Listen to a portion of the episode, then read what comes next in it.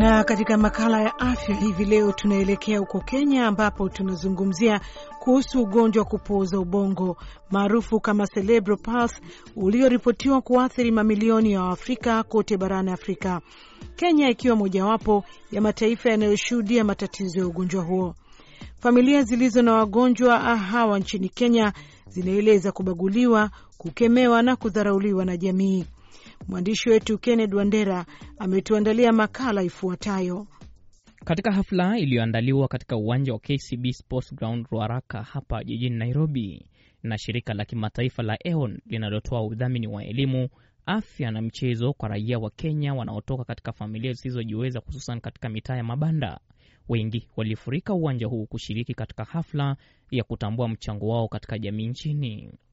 Naibu mkurugenzi mtendaji wa shirika hilo hapa Nairobi, Sami Mudhui, anaeleza kuwa wapo wengi wenye matatizo haya katika jamii, na hivyo basi ni vyema kuwa jamii ni sharti watambue na kuwaheshimu. Tunataka kuwasaidia kuwa na sauti, ndio Wakenya waweze kuwa kuwapatia motisha, kwa sababu saa zingine wanawachiliwa sana kwa, kwa sababu hizi familia zina shida sana. So tunataka kuwasaidia kwamba tu, tuwahisi wa Kenya kuwasaidia hawa watu uh, na hawa jamii ambayo imekuwa affected, affected na cerebral palsy. Bwana Mudhui anasema kujitolea kwa shirika la EON kuwadhamini watu wengi wenye ulemavu wa sampuli hii ni dhihirisho la kujitolea kwao kuimarisha na kuijenga jamii yenye uwezo mkubwa. Uh, kampuni yetu inaamini kwamba lazima tunaungana na zile jamii uh, ambapo tunafanya, tunafanya kazi uh, the communities that we work in. Kwa, sasa uh, kwa hii, hii miradi ambayo tuko nayo sasa inasaidia watu katika mambo ya kiafya na mambo ya kiafya sana sana tumeshikana na wale walemavu wa, wa cerebral palsy.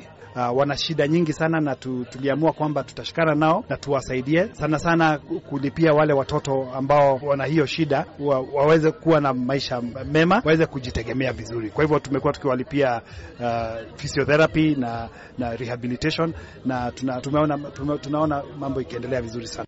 Felista Mdhoki, mamake Josephine aliye na miaka saba ambaye anaugua ugonjwa wa kupooza ubongo, kando na kukiri kupata ufadhili kutoka EON, anaisuta jamii kwa kuwaonyesha dharau. Lazima ukuwe na mtu wa kusaidia. Sometimes unaandika house elves, wanakuwa tu ambaye kwao ash kwao, hivyo matatizo kama hayo. Vilevile Maureen Wandii, mama mzazi wa Emmanuel ambaye kwa miaka sita sasa hajajua kuongea wala kutembea, anakiri wakati mwingine hulazimika kujifungia kwa nyumba yake ili makovu ya matatizo yanayopitia mwanawe yasije kumdhuru kupitia dharau la baadhi ya watu katika jamii. Unapata katika familia umetengwa, upeke yako, even getting kama huku town nao kupata msaidizi that is msichana kazi, unapata ni challenge, na kama wanakuja wanahitaji kulipwa mshahara ikuwe juu na sisi pia mapato ni hayo yako chini. Lakini je, serikali inashirikiana vipi na mashirika yanayotoa ufadhili kwa jamii zisizojiweza nchini? Josefata Oyela Mkobe, katibu mkuu wa mipango maalum katika wizara ya ugatuzi, anasema serikali ya Rais Kenyatta inajaribu kadri ya uwezo wake na jamii pana pia ina wajibu wa kutekeleza. Serikali haiangalii just one disability. Serikali ina deal na the general ulemavu ha? Ulemavu wote hapa uh, Kenya.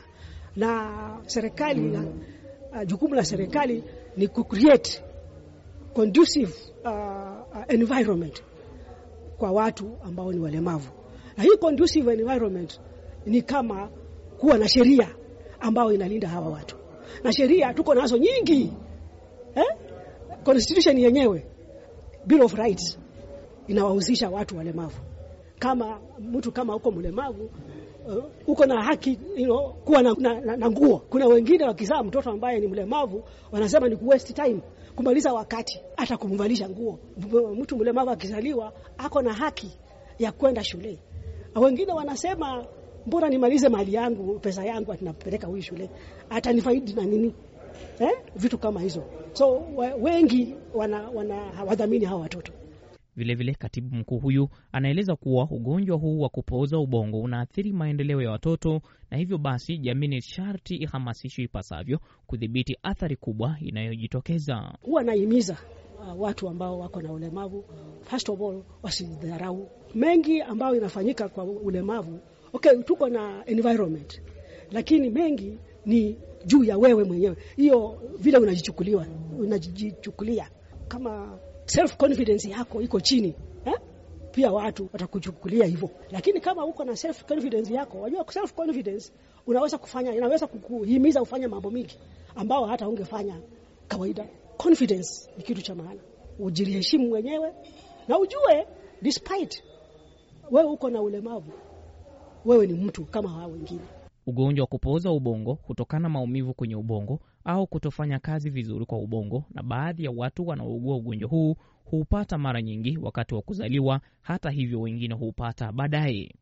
Kiini chake hakijulikani sana, lakini wanasema mtoto kukosa hewa kwa ile wakati anazaliwa, hiyo ndio ina, inasababisha sana hiyo hali ya, ya, ya cerebral palsy. Lakini kuna zingine before azaliwe zile mtu kuwa huwa nazo genetical hizo, nakaa hakuna la kufanya, lakini hizi ambazo mtu anazaliwa akizaliwa then medical uh, uh, wise we can do a lot to prevent that condition.